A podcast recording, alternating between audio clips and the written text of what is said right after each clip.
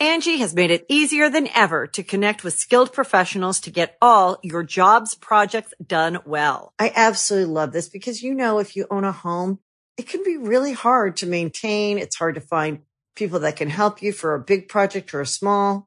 Well, whether it's in everyday maintenance and repairs or making dream projects a reality, it can be hard just to know where to start. But now all you need to do is Angie that and find a skilled local pro who will deliver the quality and expertise you need. Angie has over 20 years of home service experience and they've combined it with new tools to simplify the whole process. Bring them your project online or with the Angie app, answer a few questions and Angie can handle the rest from start to finish or help you compare quotes from multiple pros and connect instantly, which means you can take care of just about any home project in just a few taps. Because when it comes to getting the most out of your home, you can do this when you Angie that. Download the free Angie mobile app today or visit Angie.com. That's A-N-G-I dot com. Greetings, humans. You have entered the command zone, your destination for all aspects of Elder Dragon Highlander. Enjoy your stay. How's it, everybody? Welcome to the latest episode of the Command Zone. I'm your host, Josh Lee Kwai. And I'm DJ. We're back.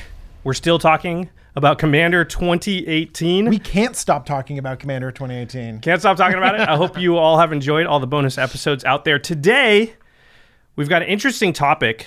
Um, so the set's been a little bit polarizing. Definitely. Yeah, a lot of. I mean, there's been a decent amount of negativity out there. Usually everyone's just universally excited for it. Yeah. And this time there seems to be some people up in arms. I mean, to the point where a lot of people were upset that we weren't more negative about it. Um, we don't usually get into sort of what I would call the punditry side of Magic very much on this show. It's not really what we're normally here to do, but you know, the Commander product is for obviously the Commander format. It's the one thing we get every year that's like for us. You know, they come out with a bunch of sets, but that's not all for us. And so we thought today we would discuss you know, a question which is is C18 a success or a failure? And then, you know, how do we measure the quality of the commander set and what is it the commander players want from and need from the commander products and that they can hope for uh, moving forward into the future? Yeah, it's sort of evaluating this whole thing as a, as one entity. Before we were breaking down decks and Looking at specific cards. exactly, yeah. But now we kind of take a step back and see, well, did they do a good job or not? Yeah. So before we get into all that, though, we got to give some shout outs to our sponsors. cardkingdom.com slash command zone if you use that affiliate link when you order your magic products singles all this commander 2018 the precon decks the singles anything at all you really are supporting this podcast supporting game nights and all of our content and we really super appreciate when you do that. You know, I always say you're going to buy magic cards anyway. If you use the affiliate link when you do, that's just added value. Uh, and another thing that is added value is using products from Ultra Pro, who is our other sponsor. They have all the great theme stuff around Commander 2018. We you can see in front of us the uh, Estrid and Lord Windgrace playmats. Ultra Pro hands down makes the best playmats with they got the best like printers or something because their play- playmats just look better than everybody else's. They also have the Eclipse sleeves, which are the best sleeves on the market. A lot of people though have been asking us about these this banner behind us. So behind DJ is the uh, cloth History of Benalia banner, and and these are cloth. A lot of people have been asking us that. They're made by Ultra Pro. They're these scrolls that you hang on the wall. You might have seen in the recent game nights. There's a Black Lotus one. There's a Jace the Mind Sculptor one. We had a Nicol Bolas one for a while. These are great ways to spice up your room, your game room, any place that you want to show sort of your magic. I don't know, your love of magic. And some of the best art too. Yeah. Yeah. I mean, the history of Benalia one is It's sweet. It's like a stained yeah. glass window. Yeah, it's really cool. So Ultra Pro making awesome products. And the final way to support all of our content is directly if you go to patreon.com slash command zone. In fact, we call out one lucky patron every single episode. And this episode is dedicated to Mustafa, Mustafa. Sobroto. Mustafa, you rock. Thanks. All right, let's get into the main topic here Commander 2018 success or failure. Do you want to talk about the criteria we're going to use Yeah. to sort of break this down? Whenever you evaluate anything, you should set your terms basically. You should have criteria for how you're evaluating something. If you ever get into an argument with someone about anything it's like oh i thought that was a good movie or no i thought that was a bad movie you could be talking about two different forms of criteria for it. And so you need to set your terms starting off. And so if we have a disagreement we find out whether we're having a disagreement about what we're actually talking about which is the success or failure of commander 2018 or whether we have a disagreement with criteria. And that could happen. Mm-hmm. So our criteria is going to be sort of four categories: exciting themes slash new commanders is one, enjoyable play experience is two, new toys is three, and then reprints and value. So let's start with exciting themes uh, and or new commanders. I, I believe this is the most important thing for any new commander set, and we're going to talk about if that's true or not. But Yeah. you know, it's really what's new.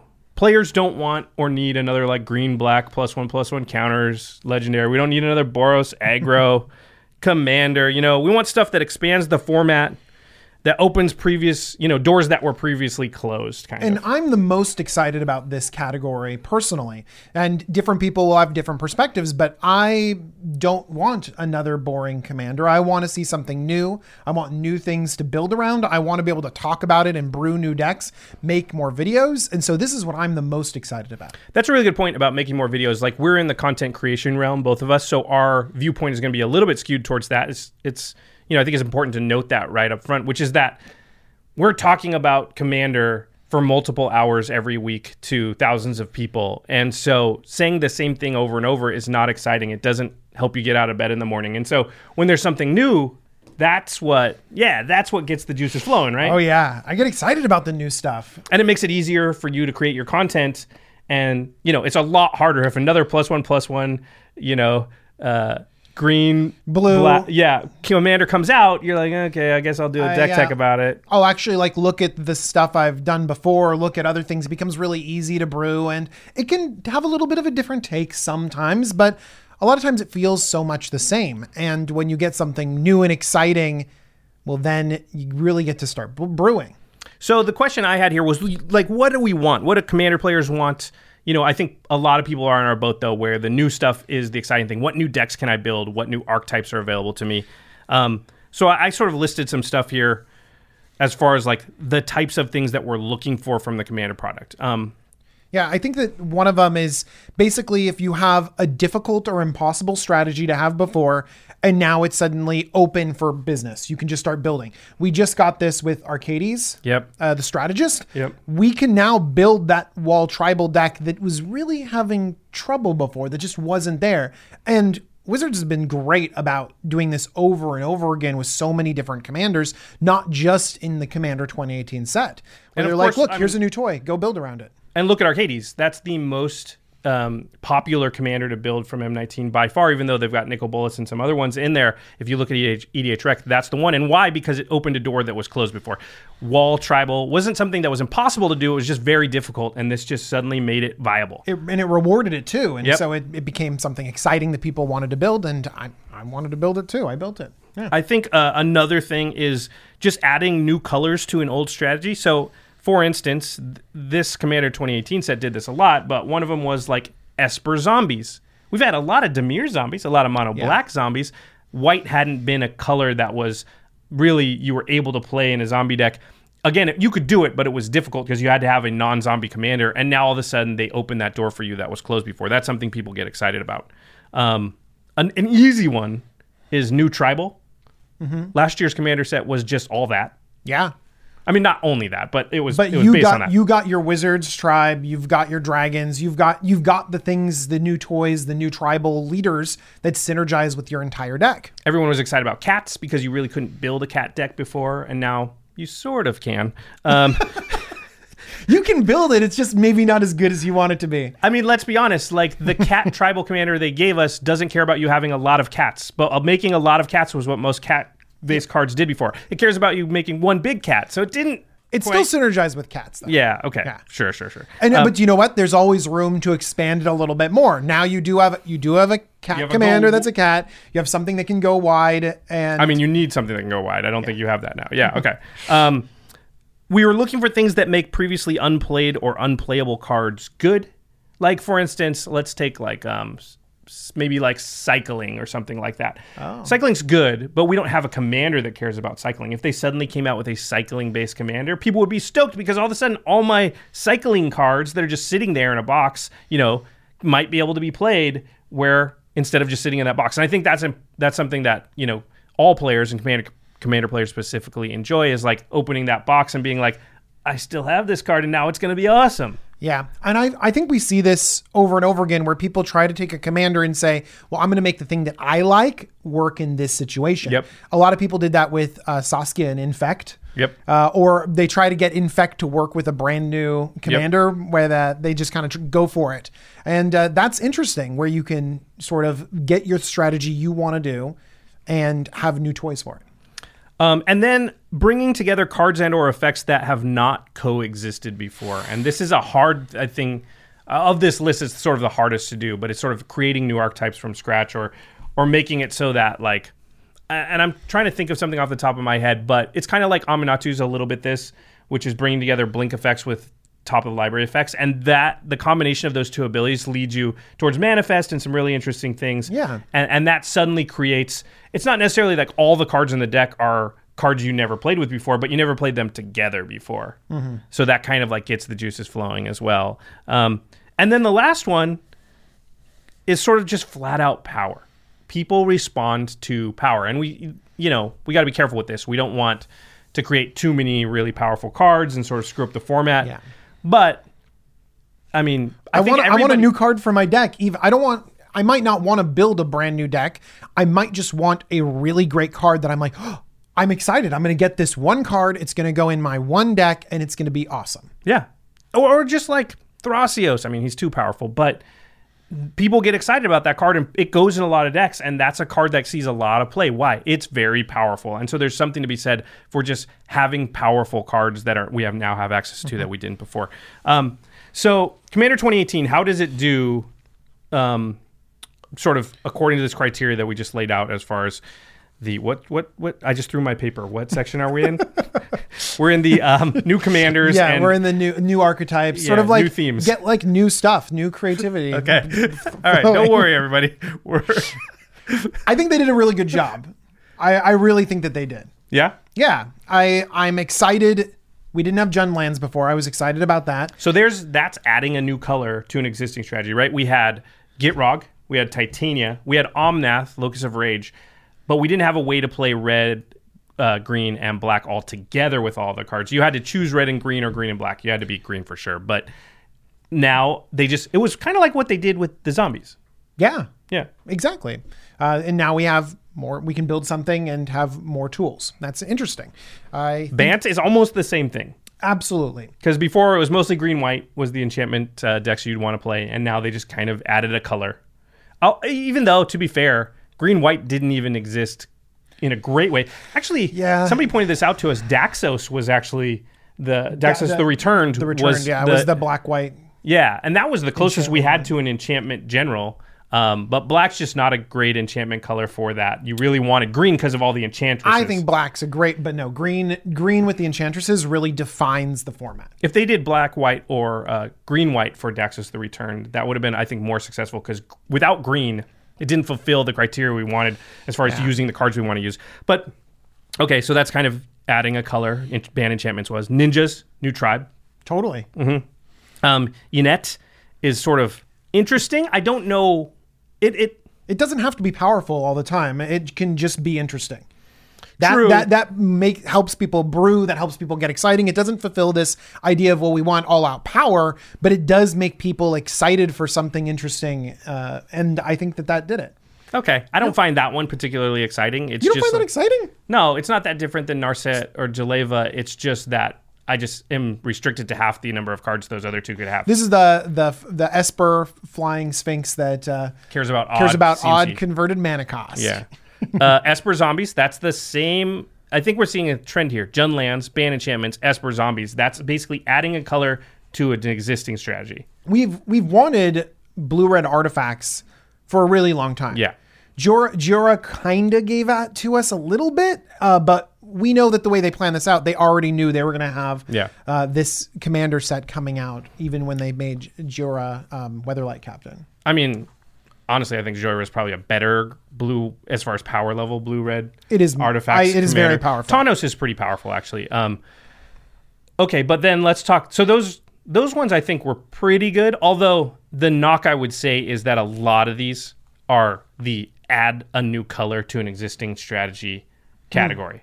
Jund Lands, Bant Enchantments, Esper Zombies, even blue red artifacts, you could say is just adding. Blue Yeah, it's kind of adding- taking it's taking away from Breya to sort of be more refined. It's Yeah. not like artifacts decks didn't exist. It's just like No, oh, right. so here's a new color. So that might be part of what is some of the complaining. Like people aren't zeroing on, that as a reason, but it feel the doesn't. same, but it's basically just a tweak to something that's already been existing. Yeah, it's not like oh boy, this new horizon we've never been over. It's just a, a slight change to one. Okay, then we've got Gyrus, who is our um, preview card. That's sort of like regrowing stuff from your graveyard, kind of with tokens. A little bit of reanimator, in Jund. It doesn't feel very new. It does not feel very new. It feels like stuff we've basically been able to do in some aspect before. We've got Thantis, who I'm very meh about. I'm mad about it too. Yeah. Okay, Brudiclad. Brudiclad. Brudiclad is, is exciting. Pretty sweet. I think Brudiclad is very interesting. and uh, allows you to play with some cards that have been on the sideline a lot before. So obviously, there's a bunch of cards, Mimic Vats and Rite of Replications. But like that, you were talking about how Saheeli's artistry was like a bomb Right. in this deck, and that's been a yeah, you could play it. it's like a fine bulk card that Yeah. like you if you yeah just play it why not you know Yeah. but now it's something it's this new breakout card it makes it opens up a new archetype it's interesting Um, and then we've got Xantcha, who that is an, actually a really cool one. That I think Xantcha is cool yeah, that makes a deck that's never existed before. yeah So that's a, that's a good one.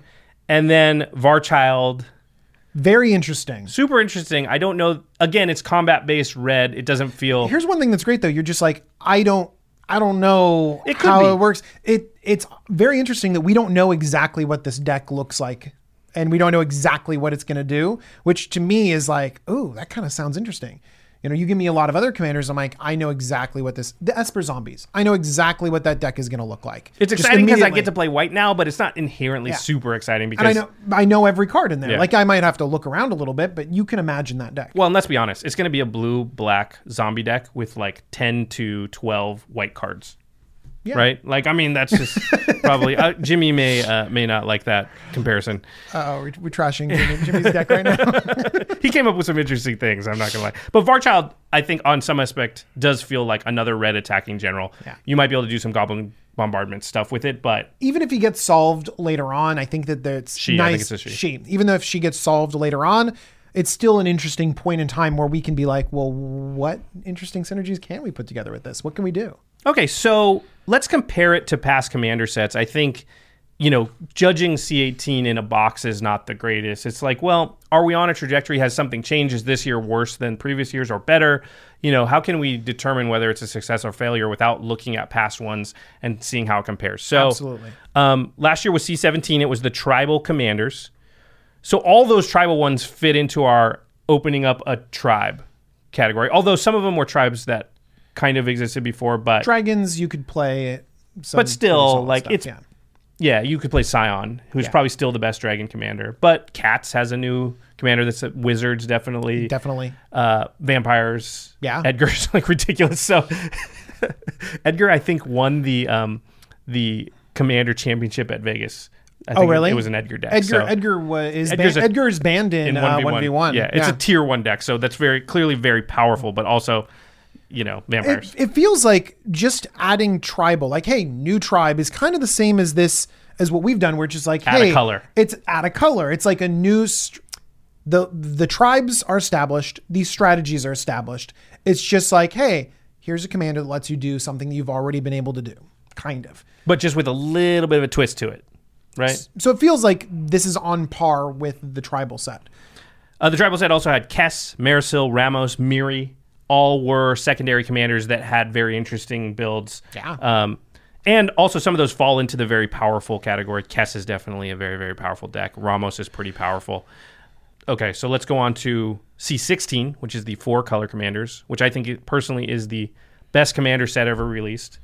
I think it's amazing. Yeah. And so, first of all, four color commanders had never been done. So every single one of them was opening up a, a color pairing, a color. It was opening up so much, really. it's hard to it's really hard to put your finger on it when literally you're opening up something that has never been allowed to us before. Right. There was no four color commanders, and so these were the first ever. And everything they were doing was at least adding colors or just making. There's tons of people that went out and built just the four color deck they'd already wa- always wanted to build Yeah. around whatever theme they wanted, just because, well, now I have a commander that lets me play those four colors. So just that alone was very exciting. Plus the partners. so there's over a hundred combinations of the various partners, and so basically this was a set where like 120 new commanders came out, kind of. Yeah.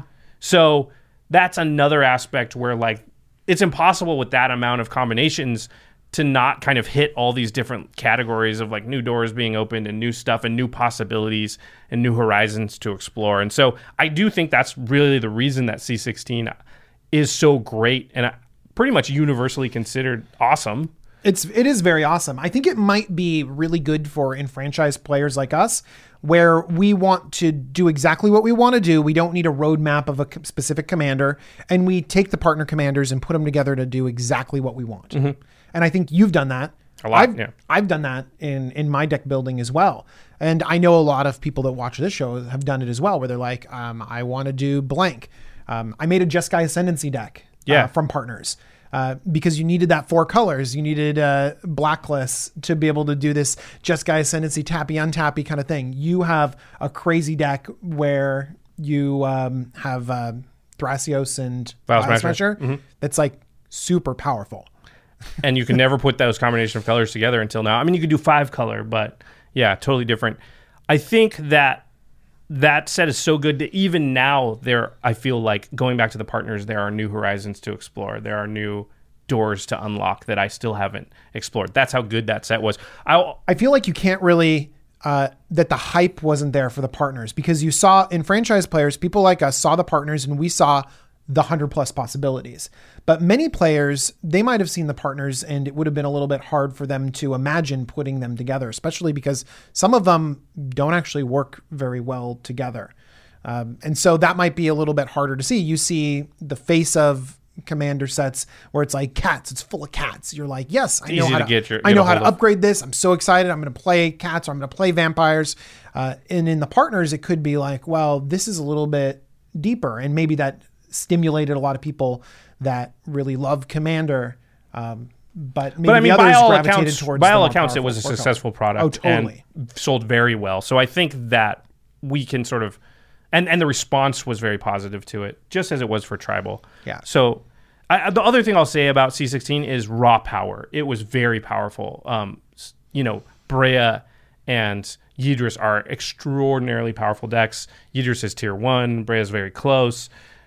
Thrasios, tier one. Vial Smasher's. Tymna, Vial Smasher. So me- so much of it was, and so dis- don't discount the Yeah, raw. Tim, Tymna is great. yeah, don't. I, I'm I'm saying don't discount the raw power level of cards as a big component of whether or not people are excited about it and whether it does well. So, what's the verdict on 2018?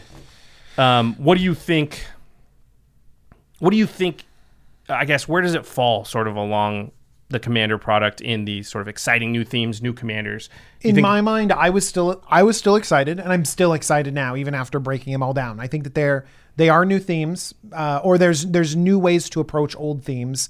There are some really exciting commanders that are great to build, and although it doesn't give us the Swiss Army knife that was Commander 2016, this does do better than some of the previous years. Like the monocolored planeswalkers mm-hmm. were a little bit blah. The experience counter ones were. Int- it's like the experience counter was an interesting mechanic, but it didn't change anything that those colors actually did. So if we're comparing it to one of the best commander sets, it might not measure up. But I think if we're comparing it over the entire field of commander sets, we're doing pretty well.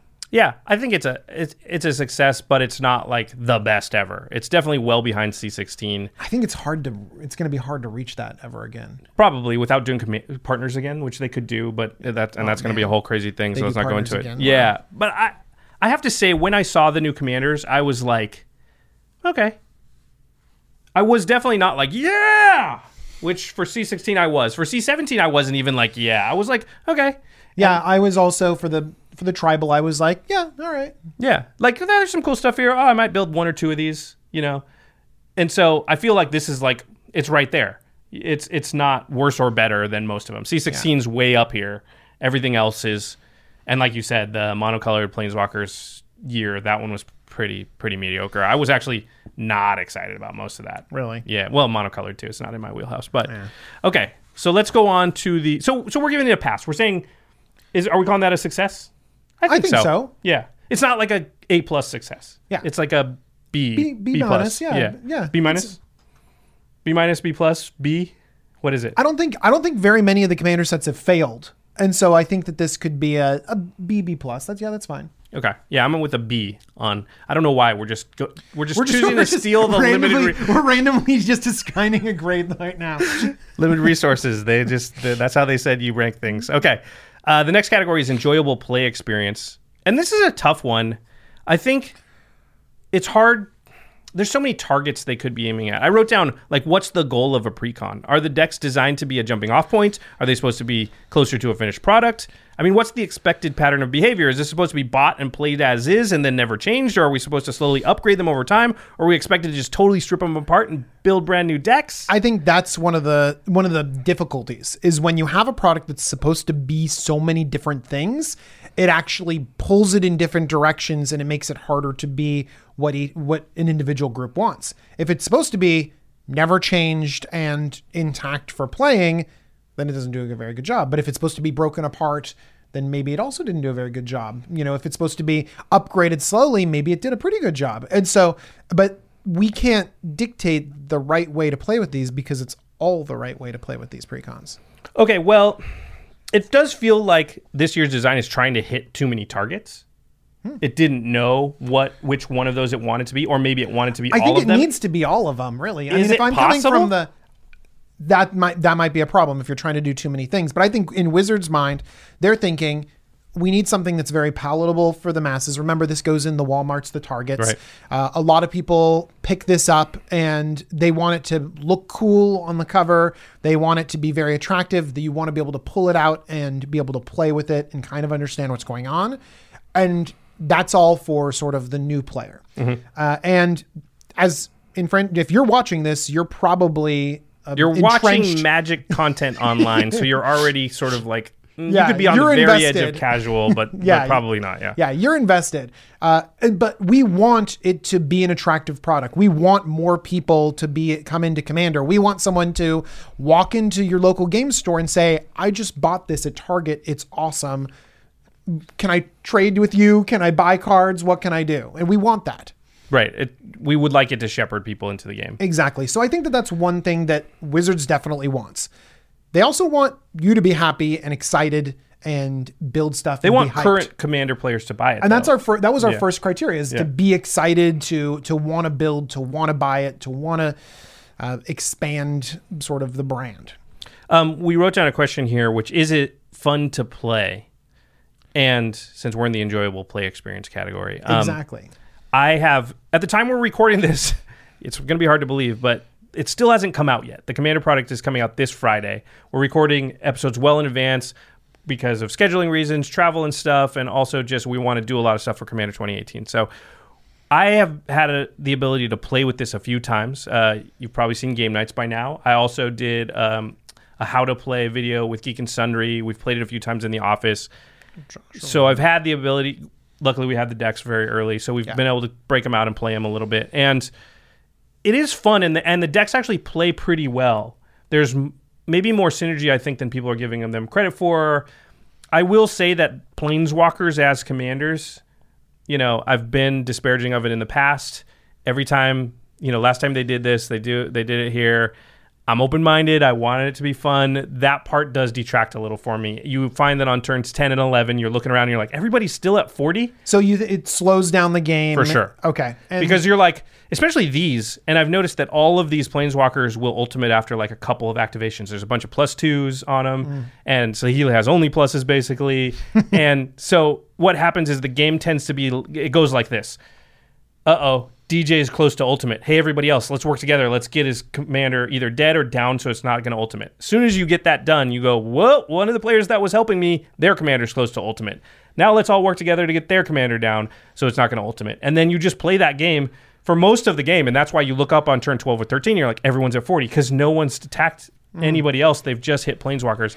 And so that means that the play experience straight out of the box could be slow, not as good. Whereas maybe if you take this to a different game, it's like, oh, well, Anguished Unmaking, it's gone. I will say that after the first two times I played, I started switching and not playing my planeswalker as my commander in any of the decks because I just felt like, well, they're all getting attacked. And so if I have a commander that can't be attacked, I just inherently have an advantage in this environment. And, des- and definitely that's been true. So I think a big advantage when taking these out of the box is play with the not the planeswalker as your commander. It is a huge advantage. Wow, because it's just a that's good card they don't right- have- That's good tech right there. Yeah, they don't have free removal spells for your commander like everybody else does because that's what attacking is to planeswalkers. Anyway, they are fun to play. They play better than they are, um, but it's not like an amazing play experience. It's not like perfectly great. So even though this is a criteria that we're going to measure it on, a lot of people are going to get the decks, tear them apart, rebuild them, take some cards out, and and make their own play experience. Right. And so this might be totally unimportant for you, or this might be one of the most important categories for Just you. Just depending on- depending yeah. on how you play. Yeah. Um, well, I'm probably going to play it once as a precon and then break it apart And never do, that crazy again, or maybe like once we're at a some party somewhere. Yeah, yeah, yeah, Yeah. So this is a very low uh, priority for me. I think though a lot of people like the biggest complaint, not the biggest, probably the second biggest complaint that's been out there about this product is that like the Jund Lands Matter deck doesn't appear to have a bunch of cards that care about lands mattering. In fact, when we broke it down, I think I had like nine. it did it did not have it did not have very much and if you have lands matter sort of plastered across it and they released it saying it's lands matter and there's not very many synergies uh, then I think people can be let down a little bit because they were so hyped and so excited about this lands matter deck that's really a Jund out deck of really just like value deck. Yeah, and I, I we caught a little flack for this for like not complaining about that more. I suppose. One thing I'll say in our defense, we opened these well before they announced any th- themes or anything for the decks. We didn't know. We just opened the boxes. We got it from Wizards. Looked at them. Cool. Lord Windgrace. Open it up. Look at it. There's nothing on that box that says lands matter exactly. Maybe on the back, but I'll be honest, I don't read the back. I just want to get to the cards as fast as possible. So, but it's called Nature's Vengeance. Whatever. Open Okay, it yeah. up, break it open, look through it. Um, so I didn't experience the same letdown because I think this was a marketing issue. Wizards went out into the public and they posted all over like these are our themes. Blah blah blah blah blah blah. Lands matter. People were like, "John, lands matter. Sweet, this is gonna be awesome." They looked at the deck. They were like, "Where's all the lands matter stuff?" What if they had just said, "Jund," you know, Jund good stuff. Jund, it is it is kind of a Jund Jund good stuff deck. And when we were breaking it down, uh, I was I was telling Josh, I was like, can I can I choose more than ten cards like to upgrade this deck? Yeah, can I Like, move out more than ten? Can I please can I please put in more? He's like, your list is too long. It's like we can't all talk these about- cards are so good. So I think that was a big complaint about it. Um, all the decks, I think, besides Bant Enchantments, that one feels pretty focused, but they all feel pretty disjointed. But again, Commander products in general tend to feel very disjointed. Now, yeah, if we look back, like it used to be super disjointed, and then it got a little bit better, but still, they've never been this cohesive deck. I think here's a problem. C17 was tribal, and it was pretty focused. Mm-hmm. Each of those decks felt wizards, felt vampires, felt. But even in Wiz- Dragons Wizards, felt- Mairsil was like this outlier. I'm not saying there wasn't like other stuff, but they didn't feel like, oh, my main strategy that I was that the marketing said it's this. It feels like that. I think right? Dragons is a good example of it Yeah. because it was literally all dragons came with dragons and played dragons. But the, it said Wizards deck. It felt like a Wizards deck. It said Yeah. vampires. It made vampires. Like it said cats. Cats. It cared about cats. And C17 was the best-selling commander product. We, you know, I know this from conversations with people at Wizards. It did very, very, very well. And so C16, those decks, like the Yidris deck, doesn't feel like it's doing anything focused at all. It's the it's a weird Yeah. wheel deck. Yeah. And you're like, well, we're supposed to be cascading, not wheeling everything. It was weird. It's it's totally like Kynaios and Tiro. It's like, what is that deck even doing? It's got some weird pillow forty stuff and whatever. Like, and then you go back even farther, and the decks have. If you go back to like 2013, the decks are literally like one third of three different decks. exactly. Yeah. You you could point to the card that matched with the commander. Yeah. And the commanders are completely different. yeah, it's like we said, it's like Derevi and Roon, and like they're just not working together in any real way. And a l- even more percentage of the cards are devoted to each commander in the older stuff, so they have gotten a little less disjointed. But the problem is C17 is the is the nearest in memory mm-hmm. and the one that most it brought in a whole slew of people because it was so popular and it sold so much. And so the mentality may not be that like oh these are always unfocused they're always a little disjointed we're supposed to do this x y and z to it it might be like well last year's was pretty I'm, i bought a Yeah. wizards deck and it had a lot of wizards and this year they said Jund lands matter and now there's no lands matter what the heck's going on Yeah. it might be colored by recency basically. Yeah, yeah. So what's what's the verdict on the play experience? We've talked about a few different things. We talked about literally pulling it out of the box and playing it. Josh said pretty okay, although he's a little bit down on planeswalkers in general. Uh, we talked about sort of the themes and how the themes can feel disjointed and the perceptions that we have about that. Uh, but ultimately, when it comes down to the verdict of the play experience, I mean, it's hard to it's hard to judge, right? I think we're going to be similar because we both are viewing it as enfranchised, very enfranchised commander players. This to me, honestly, is not super different from any set release in that the way I look at it is like the cards individually. I don't look at the fact that it's in a precon as worth very much to me because ultimately I know whatever it is, I'm going to take the deck and I'm going to build, you know, if I'm going to build Lord Windgrace, mm, how many of the cards are going to be from the precon? so you Four don't actually five? expect to. I never have. Okay. You know, but that's just my mentality because to me it's just like it's just like M19 coming out. What's the list of new cards? How am I going to use them? Am I going to build new decks? Am I going to slot them into previous decks? But it's not like which ones come in which precon that I can keep together. I'm not expecting necessarily to play these straight out of the box for very long, a few times because that's fun, and then I'm going to strip it for parts and I'm going to create new stuff. So this play experience could be super important for some people, but in our perspective, it's hard to give it a grade because we don't really care and we expect it to be mediocre. I mean, here's maybe a better question. What do you think they should aim for? Like, let's say, hmm. let's say that a one on a scale of one to ten, one is a deck that just is not cohesive at all, is completely unfocused, but and ten is like fully tuned. Okay, I got- optimized. I got it. Where do you think the precon should sit on that scale? I have a I actually have a, an answer that I firmly believe in is I think that you should be able to take this precon out and sit down at a commander table and not you don't have to win, but you are playing the game with other people. So I think it should be on on that level. Right, but where does that sit as far as like co- totally unfocused to optimized, tuned? Like, I get the feeling there's certain people that would love to buy the deck. Jund Lands Matter and it has Gitrog, Omnath, Titania, Crucible of Worlds, Scapeshift, everything Yeah. already in I don't fetch think that, lands. I don't think that that should be should be the goal. I think that it should, but it shouldn't be completely unfocused. I think it should have, like a three or four on that scale. yeah, yeah. I think I think it should be have paths for expanding and building and exploring, but it should not be focused. So you think this is basically a success because that feels like what this yeah, is. Yeah, actually, I think I, I think I do. Now that we've talked about it, I think this might be a success. Yeah, I and and again we're looking at it for just the new cards. I think it's fine. I'm not, su- but again, I'm not super worried about how cohesive the deck is straight out of the box, and neither are you. So Yeah, but now that I'm now that you've you've kind of prompted me in this area is like I think that this should be a good jumping off point for new players.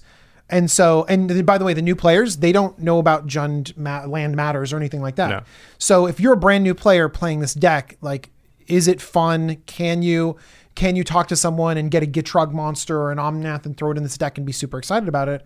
I think that might be okay. I think You know- this might be a good deck for that. now that you put sort of a pin in it, I will say that when playing the decks, they feel like they're doing the thing that they're supposed to do. Jund Land Matters actually does feel like lands matter because your commander does care about lands, discarding them and whatnot. So you're very focused on lands. Do I have lands? Blah blah. blah. Aminatou feels that like the top of your deck does matter.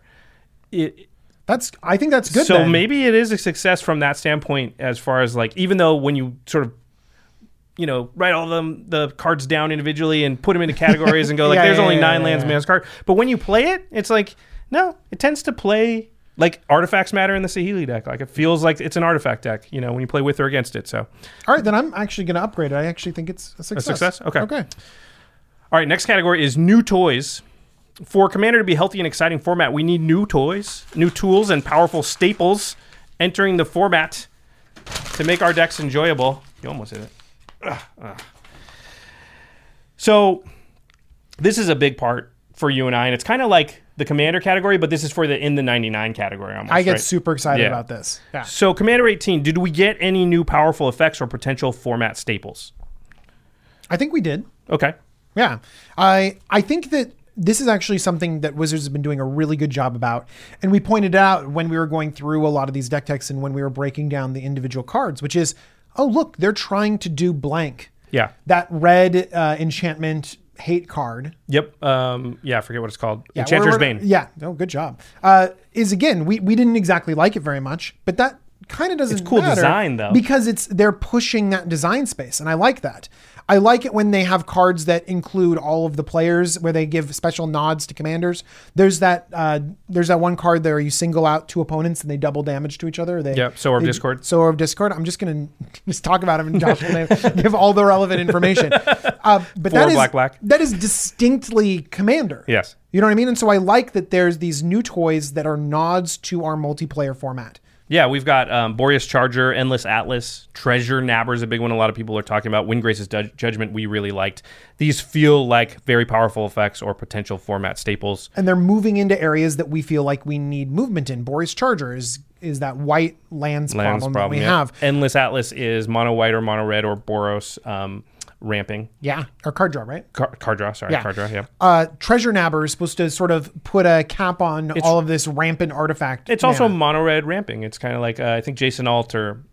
I may be attributing this wrong, but I think it was Jason Alt who said Treasure Nabber was kind of like Rhystic Study for red, right? It doesn't draw him cards, but it gives him ramp. Hmm. Anytime you use your mana rock, I get to. I, I'm gonna borrow that. Yeah, I'm gonna I'm borrow, gonna borrow that. that. I'm gonna use it for my ramp. But Um, I, I like it. And Windgrace's Judgment, it's it's a removal spell, which could be printed anywhere except for it's just for us because it hits everyone around the table. Yeah. So it does feel like they're giving us new toys and that they're pushing boundaries into new areas that I'm excited about because I think every card that we've listed here, I have a commander deck I'm going to try it out in. So, compared to past sets, is this something that they've done? And they have for sure. So, C17 had Teferi's Protection, Path of Ancestry, Herald's Horn, Hammer of Nazahn. These are all very highly played, and some of these are format staples. A lot of them are just uh, powerful effects in certain strategies. C16 had Ash Barrens, Sylvan Reclamation, Deepglow Skate, Crystalline Crawler. Ash Barrens is played in like 20,000 decks. It's ridiculous. It's played in like a ton. That's another like high percentage of format staples and very powerful effects. C15 had Blade of Selves, Thought Vessel, Command Beacon. So this is something they do, but I feel like C18 has. I mean, we're going to the verdict here. How does C18 stack up, do you think? I think that all of the sets have been extremely predictable. Uh, that they they have this removal spell, they have this board wipe, they have this ramp, they have the land, and they're really trying to push in other directions. And and it's not that surprising that there's a great mana rock in Commander Sphere and Thought Vessel and you know Crystalline Crawler, like you mentioned, and now we have sort of different different ones as we go along. Or now there's a new land p- being pushed into another direction, or a new Oh, yeah, Forge of Heroes, right? removal. Is a new yeah, one. Yeah. Uh, so this is not surprising. It feels very predictable to me, and this feels on par with all of the sets before it. Uh, especially if you go and you look up what are the original cards from each commander set, it feels like oh well, number one, these are great. I play them all the time. They they have done a really good job at producing really strong and fun cards, and wow, they feel surprisingly similar year after year after year as they um, produce the kinds of cards that we want and need. Yeah, I mean, I don't want to say they're similar in that we're getting sort of new effects. I think Endless Atlas and Boreas Charger are different than we've had before, but they're clearly like, what direction hasn't been covered? Let's push there. Oh, now this year we haven't, you know, Teferi's Protection was like, oh, we need something against Cyclonic Rift and that kind of thing. Let's give them something there. This is like, oh, they need ramp and card draw in these certain colors. Let's give them something there. And then that's good. I'm hoping they continue to do that as the years go on, and eventually we will fill in all the weaknesses and gaps where we think like I'm not saying push the color pie the way. I'm just saying like make everything a little bit more viable. Uh, so I think that's good, and I agree with you. I think that C18 stacks up pretty well in this category, and is about on par with past commander sets. Um, this is also a product every year where they can. It's really the only products. There's a battle bond or a conspiracy. We were happy. I was really happy with Battlebond. Yeah. that that we got this multiplayers matters. uh, So maybe it's not the only product every year, but it's the product where they can really design stuff for multiplayer and specifically for Commander. So in Commander 2018, we've got stuff like Emissary of Grudges, the Sower of Discord that you talked about earlier. We also have the Loyal Cycle, which everything has lieutenant, which is a mechanic that cares about if your commander's out. We got the storm cycle that cares about how many times you've cast your commander from the command zone. They can only put that in this in these sets and those type of things. And it feels like this year they've done that a number of times, taken advantage of it. Windgrace's Judgment we keep mentioning, but that that's a multiplayer card. Yeah, and this this feels new. It feels exciting. It's an interesting new set of cards, um, and I think that even though all of the ones that you mentioned aren't super duper powerful, I like that they're giving a nod to our format, and some people are going to embrace them and play them and really enjoy it. And you know, it's been hit or miss in past um, commander products too. If you look at the multiplayer commander specific cards, we've had things like the tempt cycle. You know, there's one really good of those t- that you see a lot. I think there's two good ones. tempt with discovery is the one you see all the time, And Tempt with Vengeance. and tempt with vengeance is the red one. yeah, Yeah, and you see that a decent amount, but it's good in specific decks, Purphoros, things like that. I- I- Angry Omnath. Um, Yeah, it makes elementals. Yeah, yeah, yeah okay. I'm just saying, like, it's not a red staple by by any means. Whereas Tempt with Discovery can be something of a green staple. Like, it's okay. It Doesn't have to be. Don't take the we're offer. splitting. We're splitting hairs. We're splitting hairs. Um, But they're in, but here's the thing. It doesn't. I don't think that they have to be no, no, not at all. because I- this is like this is this is the new toys category. So it's like, oh, that's an interesting way of going about it. It doesn't have to be this format defining powerhouse. I'm actually saying that in defense of C18, saying Oh, yeah, that yeah, if you look back, we've got sort of rose-colored gr- glasses, but if you looked at the tempt with uh, cycle, man, one of them's great, another one's pretty good, and the rest are pretty bad. And so that's kind of what we got with the storm cycle, right? the, like, think about the confluence cycle. Yeah. where we have a few of them that are like, oh my gosh, this is amazing, and nobody plays the black one, you know? Okay, it's actually the black one's okay. Um, the white one. the green one's only okay. They're all fine and playable, but none of them are awesome except but like for Mystic blue- Confluence is like insane. ridiculous. Yeah. Um, so we have the Undaunted cycle in one of them. Again, Curtain's Call, great. The rest of them I don't see very often. Uh, we've had the Curse cycles. Those ones are just straight up pretty Just bad. don't like those at all. We've had single cards like Disrupt Decorum was one of these. Mm-hmm. Uh, Grasp of Fate, those are very good ones. But again, we have Windgrace's Judgment this time. We have, I think Emissary Grudges actually is deceptively good. I think it's very yeah, good. I've had a chance to play with it a couple good. times, and it could do. And people forget. I think it's great. Yeah, but but the thing is that we're we're looking at the set and we're kind of cackling and we're excited that there's something that allows us to have politics, allows us to do stuff that we can't get in other sets. And I think that again, you were talking about how just things that we just said, like C17 and how cohesive it was, might be influencing how we think about this now. Maybe the fact that we just got Battlebond is making us a little bit callous to that you know, well, we don't always get these kinds of effects. But hang on, we just had Battlebond, we just did. So maybe we're not as grateful for getting cool multiplayer effects. maybe. And you know, the Storm cycle, the the Loyal cycle, I think was a pretty big miss. It's not It, super all, it kind of always The is though. There's Yeah. always a mediocre Yeah. cycle in there that's filler, Yeah. and you can tell because they're not. Are what are they? They're uncommon. I don't even know. They're not- I don't they're even know not why rare, that rarity even matters in Commander. It's for But you can something? I have literally, no but you can literally look at it and be like, oh, these are this is the power level of this cycle of cards, Right. and it is not the rare mythic power um, Power cycle. level. Got power it. level. Okay, so what verdict on the multiplayer commander specific cards? Do you think it was hit or miss in the set? How does C18 stack up? I love it. I think it did a really good job.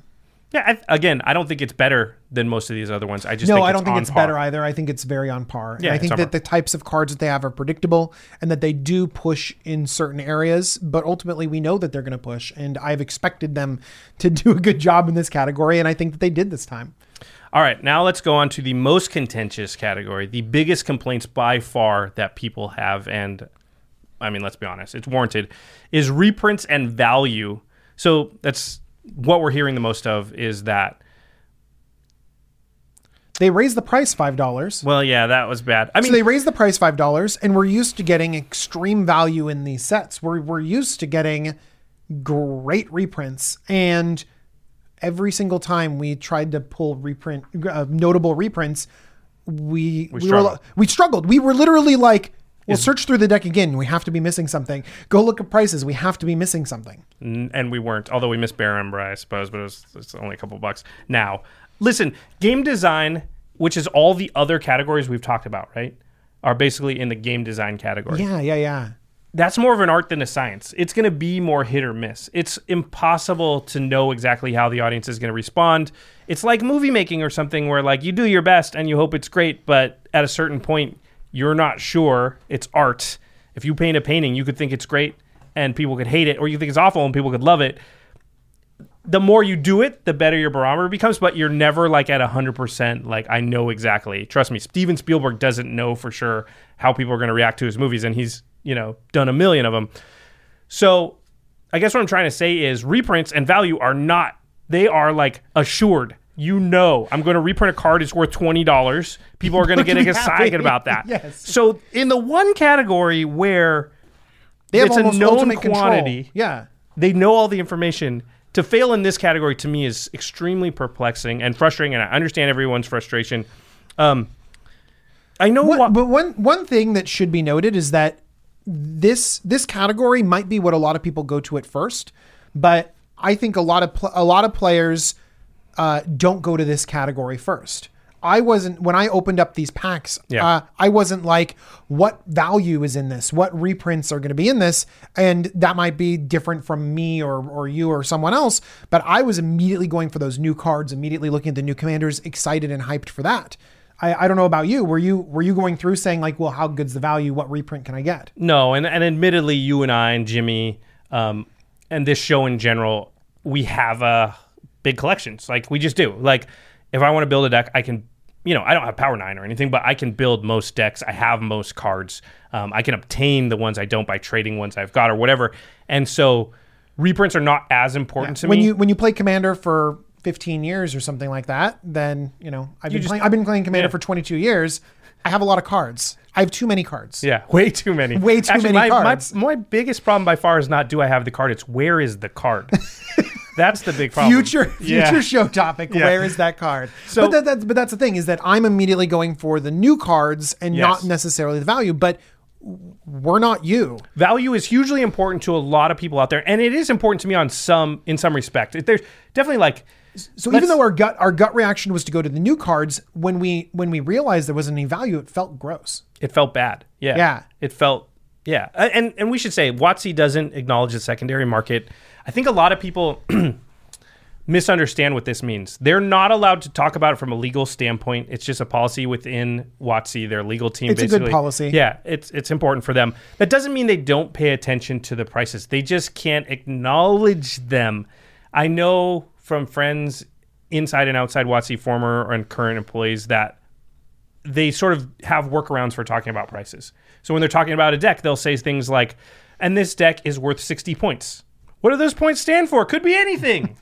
it covers them in the legal range, but they are able to talk about prices in a way. And they do. And so they care about prices. You know this because the proof is in the pudding, right? You could not build a Lord Windgrace Lands Matter deck if you just, if I was like, DJ, you're going to build the Lord Windgrace Lands Matter deck, but you knew nothing about magic. And I said, design the deck, but I gave you a website that had no prices on it. Oh man, I would make such an expensive deck. Yeah, it would have Gitrog, Omnath, Titania, Crucible of Worlds, Scapeshift, all the fetch Oh, it'd lands. be so. It would have all the fetch lands for sure. Yeah. Yeah. and then immediately they would be like, "No, this is unprintable. We the fact do that." the fact that those cards aren't in there actually tells you that they pay attention to price because they're not putting in a ton of expensive cards that just are no brainers. And they, one thing is that they, they can't put in all of those cards. Yeah. they just they just can't. They could have done better than they did. Well, that's the thing. They could have done way better than Yeah. they did, but they cannot they cannot push the price so crazy because of the consequences of the secondary market and what they would do to it. what they've learned is if you put too much value in, then then shops and individuals begin to hoard the product, buy it, Mm-hmm. and jack the price up. It's kind of like scalping tickets to a concert or something. And so they need to hit this wheelhouse where it's exciting to players, but it's not so over the top value that it actually becomes harder for the players to get a hold of because people are hoarding them. But they've they've done a good job. uh, So they've They're had a few way under- they've had a few problems, but in the past, like uh, True Name Nemesis. That's but by the way, that's a new card. That scared the crap out of them, and that's is, I think a lot of the problems we see are because of that one mistake. Yeah, True Name Nemesis was a problem uh, back in the how many years ago was that? 2013. So 2013, think. They printed what they like to do is include legacy cards because these commander cards are legacy playable. And so in order to make sure that they had sales, make sure that they had another audience, they put legacy cards that would be good in that format in our commander sets. And True Name Nemesis still played in Legacy, still very good. Good in cube. it's just a great card. Uh, was in a commander deck, and then that commander deck became impossible to get. And to the point where they had to do a second print run of the product. And in the cases of that print run, they actually printed two copies of that deck and one copy of all the other decks. yeah, and so people. It, it basically threw things out of whack, and this I don't know if it seems weird because they've done it really well in the past years. Like you could buy, you could for the most part buy Commander products and buy the one you wanted to at MSRP, and still have there be good value in it. Here's here's what we can say. I think, and I think we can say it pretty easily. Like you said, they raised the MSRP by five dollars this year, right? So it went from thirty-five to forty dollars. Now, what's the justification for doing that? It would be really You're going to make a better set for me. You're gonna I'm excited about that. You know what? I'm willing to give you five more dollars because this has been amazing in the past, and I have faith in you that you're going to make it amazing this year. Yeah, and this is the real head scratcher of the whole thing, which is that they can't be so ignorant internally not to to realize like, okay, we're going to raise the price. So all we have to do is justify that price, and and people will be fine with it. They'll swallow it, right? But if we don't, we're going to get yelled at, and they're getting yelled at right now because they totally didn't. And it would have been so easy to just print one $20 reprint in each of the decks, right? It doesn't cost them. Here's the thing they're printing ink onto cardboard. It does not cost any more to print uh, a fetch land than it does to print a basic land for them out of pocket for wizards, right? So could they put one fetch land? Now, listen, I'm not saying that's what the reprint they That should have done. That shouldn't have been the card. That but shouldn't have been the card, but could financially that makes no difference to them. They could easily do it. Whatever the card is, each like they could have reprinted Could Rhystic Study, Vedalken Orrery. Moldiah yes, or something like that. we can name a bunch of around twenty dollar cards that each deck could have printed. Had one of them, everyone would have been stoked. Wouldn't have cared. They would have been like, "Man, they're charging us five dollars more, but I'm actually getting fifteen extra dollars Yes. because of the thing." And it's just really, really that's the part about this whole thing that I totally get what everybody's mad about. And I'm yeah, I'm with you. I, I don't I've never understood why they don't do this. And and honestly, they don't do this every year. They've had a couple of big reprints, but I think they've always been under reprinted. Um, let's compare. Okay, let's look here. So at the time of this recording, these prices fluctuate, so it can be tough to get like a real laser beam on the exact Josh and price. I like write up stuff separately, and we like have completely different prices. Yeah, because it it was 12 hours apart. And I'm like, oh, wait, that card's five? He's like, well, it's six when I looked. Okay. So MSRP of the Commander set, $5 is about $40 now. There's maybe one reprint in the entire set, all four decks, that's over $5. And that's, it's not over $5 by much. It's $6, maybe, depending on depending on where you what look prices and when you have look done and right stuff now. like that. Yeah. So C18 reprints, Enchantress's Presence, maybe six bucks. Bear Umbra, five bucks. Then we got this is in order of biggest expensive reprints down the line. So five then or six then five, and then we've got three or four cards that are about three fifty. Unwinding Clock, Entreat the Angels, Avenger of Zendikar. And then and you the know what the next most Yes, this is the problem that this is the next most card. the Say next it. most expensive card in all the decks is Sol Ring. So the f- the guaranteed inclusion. Yeah, the fifth or the sixth, seventh, and eighth and ninth most expensive card in the decks is Sol Ring.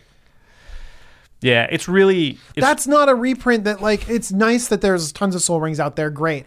But that shouldn't be the the money card that we're getting in our sets. It's just disappointing. It's very disappointing. And then so we can compare this to past sets. C17 had Mirari's Wake, which is currently ten dollars. Door of Destinies is five, and then Zendikar Resurgent, Lightning Greaves, Captivating Vampire, Kodama's Reach three fifty. There's a few other cards around three dollars.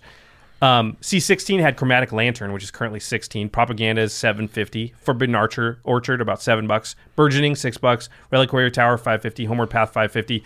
Now, one thing that we have to say is that these this is very subjective. That these numbers right now are from right now, and cards. And we've just been talking about the craziness of prices. Well, and, and- so these, by the way, some of these were way more when they were first spoiled, and then after the fact they went down. And some of these went down and then came back up again. Burgeoning had a reprint in between now and again. So some of these prices are kind of all over the place, but just by naming these cards, you know that there was better value in those last set, regardless of whatever price they were on release after they saturated the market and even now. Um, numbers like these are always going to be biased because t- just passage of time. So, Chromatic Lantern when it was reprinted in C16 dropped for a while. Oh, yeah. To like, you know, around 5 6 bucks and it's climbed back up over time. And, you know, Enchantress's presence, let's say, has a chance to we climb can, back up over that time. Twelve dollars down to half that to six, and then it's gonna go back up to nine, maybe. Well, but it, before that, it's going to probably drop to four or three, and then it might go back up to eight, seven, nine, or whatever. something Yeah, like three years down the road, which is what we're looking at for some of this.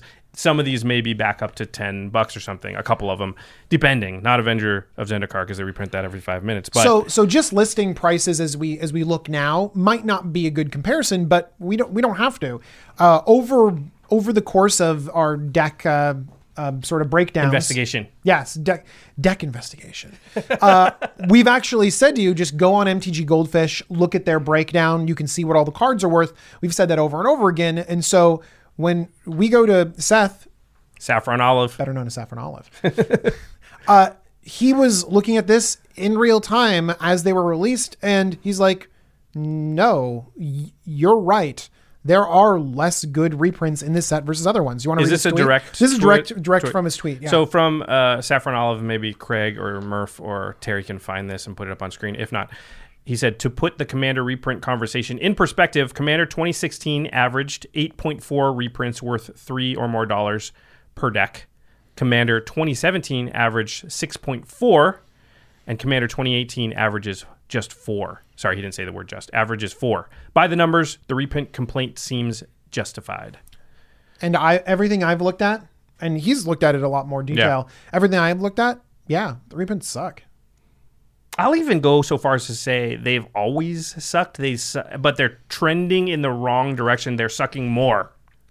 And remember, we've we've always tried to put this in perspective for the past sets, and they've done this, and that's not okay. Why are we going down when the MSRP went up? Yeah, that that I don't know. Yeah, that just. I know Wizards people they roll your eyes when you talk about reprints like this, but it just seems very easy to just. It's not asking a lot. No one's asking for like fifty dollar cards. No one's saying put mana drain in each of them. You know, someone out there is gonna in the comments gonna be like, "Put mana drain in all, put mana drain in the Jund Matters deck." Well, now there's gonna be fifty of those comments, but there. But There's no no rational reason. people are just asking for a little bit, a little bit better. How about just the status quo? How about just maintaining the status quo? It you went up five dollars. I don't even want the status quo. It should be better. And then we went down. We have less reprints. It's just bad. It's it's absolutely it's absolutely like just a failure. So here's the problem that I have is that the basically these boxes cost forty dollars. Okay, mm-hmm. the, these sets, and if the reprints are not absorbing some of that forty dollars, then all of that money goes straight into the brand new cards, making them more expensive and harder for people to acquire. Which sucks particularly for people that are in our seat, which is enfranchised commander players who are more most excited and most need the new cards. Who want five copies of Windgrace Judgment or Yeah. want to just go out? Yeah, Well, they have to just be more expensive because they didn't make an, a Mirari's Wake or a Chromatic Lantern. that will absorb Lantern. ten dollars or absorb eight dollars of that forty dollar price tag. So it really now, just hurts nothing's- everybody because it hurts the people who already have Mirari's Wake and Chromatic Lantern or whatever, Yes. and it hurts the people who don't. And so it's just downside on top of downside. And all of this, the thing is that you look at the calculations in value, and yes, if you add everything up, it ends up being more than that forty dollars. But so much of that is is bulk. It's Yeah. it's not something that you can actually Take leverage all the cards to get anything are- better. Take out all the cards that are under two dollars, and then then talk to me about that because everyone just has those lying around. And yeah, those are technically worth two dollars. So you can get most of those for free if you want. If you know anybody that plays Magic, or if you've played Magic, you have a lot of that stuff. Like honestly, it's a lot of it's tallying up like thirty eight cents for for certain lands. You know that are, you're never going to pay thirty eight cents for those lands. Like you're not going to buy them because somebody will give them to you, trade them to you, or you have them. Or if you didn't, if you don't want them, then they're not worth the money. Yes, and if no, and if no one will buy them, then it's not worth that money. Yeah. And you can't buy list those these cards. You just can't. you can't get rid of them unless you're selling like a huge bulk amount. Yeah. Okay. So verdict on reprints and value. there, you wanted us to be negative. There, you got it. Um, yeah, I No. think So what is our verdict? If we gave it a Failure, letter grade, F. it's actually an F. F right? minus. Yeah. I don't know that it could be worse. It like look at it. There's a six dollar Also, card. the reprint, it's like it's Enchantress's presence. It's not like here's the thing. If it was like, let's say the one card was Chromatic Lantern, then it might be like, oh great, like we have a lot of decks. it goes in a Vedalken lot of decks. Orrery. Yeah. It's a twenty dollar card. but it's like it's Enchantress's presence Why are you and and? Bear Umbra.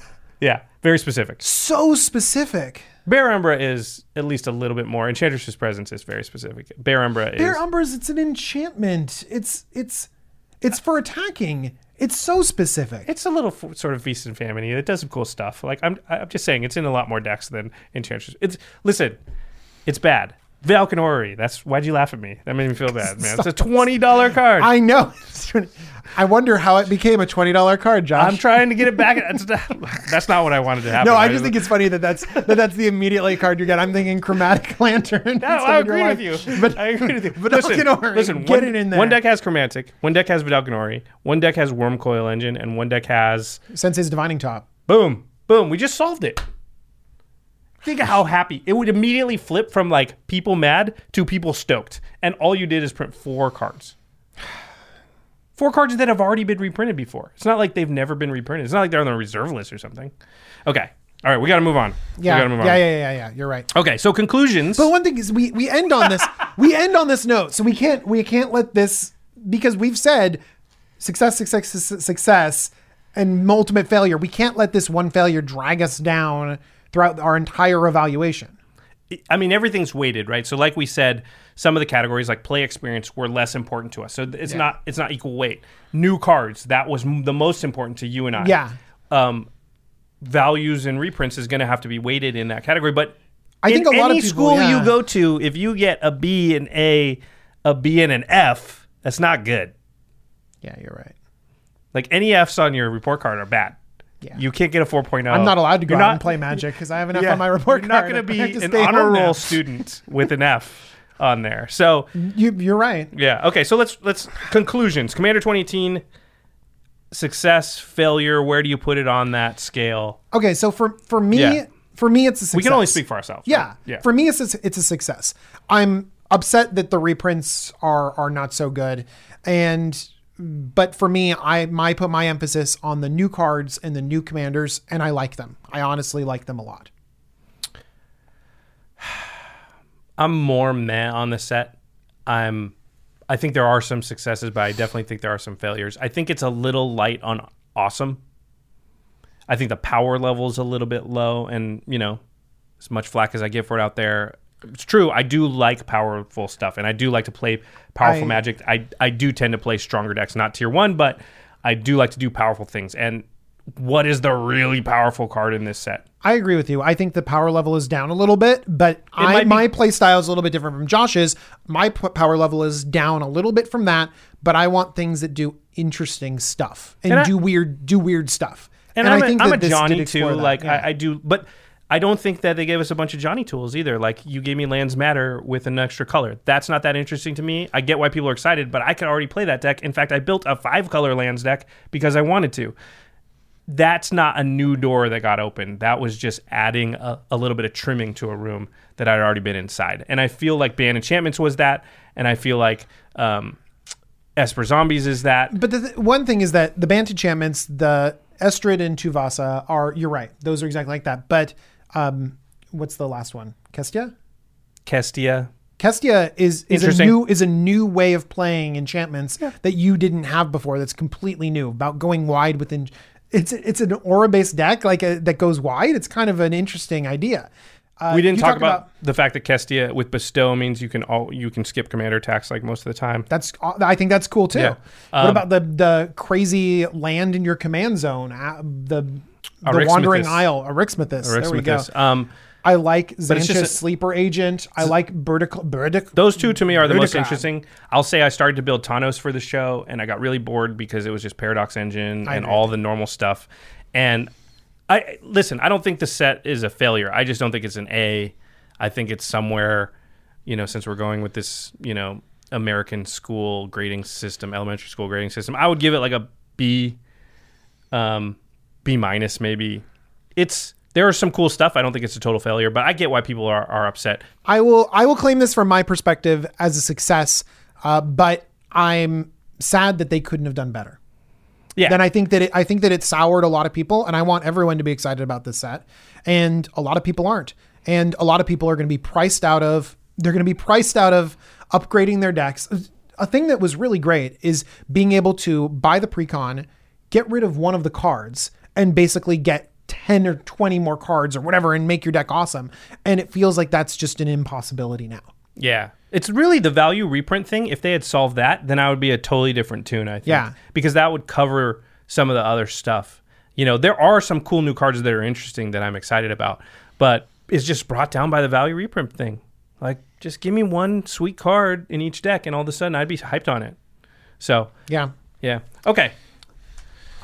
Well, Now off on that you. note, on that note, to the listeners, what category is most important to you that we talked about? Are you a person that cares about the new cards, is really worried about the reprint and value, wants to know how fun the deck is to play right out of the box, uh, just wants new tools to go into your already existing decks? Which one of those are you sort of weighted in favor of? And then, from that perspective, is C18 a failure or a success to you? Yeah, I will be interested to see sort of how everybody runs down on that. You should uh you should I'm saying this right now, but you should put a Twitter poll on uh um, Oh, maybe when the when the episode when comes the out. episode Yeah, comes okay. out. You should put a Twitter poll down I'll try and remember that. and uh no promises. Something you should all remember to do is go to cardkingdom.com slash command zone. Use that affiliate link when you order your new cards. If you're a DJ here and you're going to build a bunch of the new decks or put a bunch of cards. If I'm need literally gonna go and buy just a bunch of cards. if you need five Windgrace's Judgment, cardkingdom.com slash command zone is a place to go. And you're going to want to put sleeves onto those Windgrace's Judgments because they're probably going to be worth a little bit of something and worth even more in a year or so. And the best sleeves on the market are the Eclipse sleeves by Ultra Pro. And uh, while you're picking up Ultra Pro stuff, you should check out these wall scrolls they have. Have I mentioned they're made out of cloth? It makes them so much cooler than if they're made out of paper. For one, they don't like bend and crease and get ripped on the edges, and also they just look more classy when they're hanging there. So definitely check out Ultra Pro products. They make some really good stuff. Okay, now it's time for the end step. where we talk about something cool outside the world of magic. I got a new show that we've started watching. Ooh. It's on HBO. It's called Sharp Objects. It's with Amy Adams. Have you seen it? No, I like Amy Adams though. I like Amy Adams a lot. Uh, she's a really great actress. I think she's a producer on the show as well. And uh, I don't know. It's just a really interesting show. I don't know where it's going. It's only like four or five episodes in at this point, and so I can't predict. Ooh. But it's the performances are great. the The writing's pretty good, and it's one of those shows where you watch it, and if you stop and try and analyze why you're enjoying it, you can't figure out why exactly, but you just know that you are. Like you know that you're into it, like you, you're That's interested, good. and it's holding your attention. But if you start breaking it down, you're like, I don't really know why. There's not explosions or big action sequences or anything, but I'm just invested in it for whatever reason, and so there you go. that sounds great. Handmaid's Tale is kind of like that too. Um, all right, so check out Sh- Sharp Objects on HBO. And another thing to check out is our sister podcast, The Masters of, Masters of Modern. Alex Kessler, Ben Bateman, they talk about the modern format, all things competitive magic. You can find them on Twitter at the MM, MMCast or uh, right next to us at collected.company. Our editor is Craig Blanchett, and special thanks to Jeffrey Palmer at Living Cards MTG. Although we're still in that route uh, where we're not sure who's editing this. We It don't know could who's be, editing It this? could be Josh Murphy, could be Terry Robertson. That's our editing team.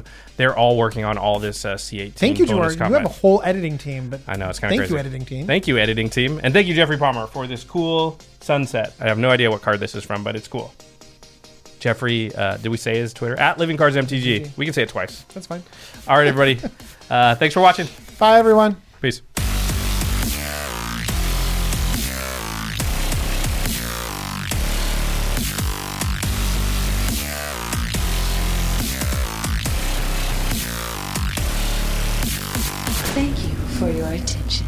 For further inquiries, send an email to commandcast at rocketjump.com or ask us on Twitter at JF Wong and at Josh Lee Kwai. See you later, alligator. Greetings, humans. Angie's list is now Angie, and we've heard a lot of theories about why. I thought it was an eco move. Fewer words, less paper. No, it was so you could say it faster. No, it's to be more iconic. Must be a tech thing. But those aren't quite right. It's because now you can compare upfront prices, book a service instantly, and even get your project handled from start to finish. Sounds easy. It is, and it makes us so much more than just a list. Get started at Angie.com. That's A N G I, or download the app today. Angie has made it easier than ever to connect with skilled professionals to get all your jobs projects done well. I absolutely love this because, you know, if you own a home, it can be really hard to maintain. It's hard to find people that can help you for a big project or a small.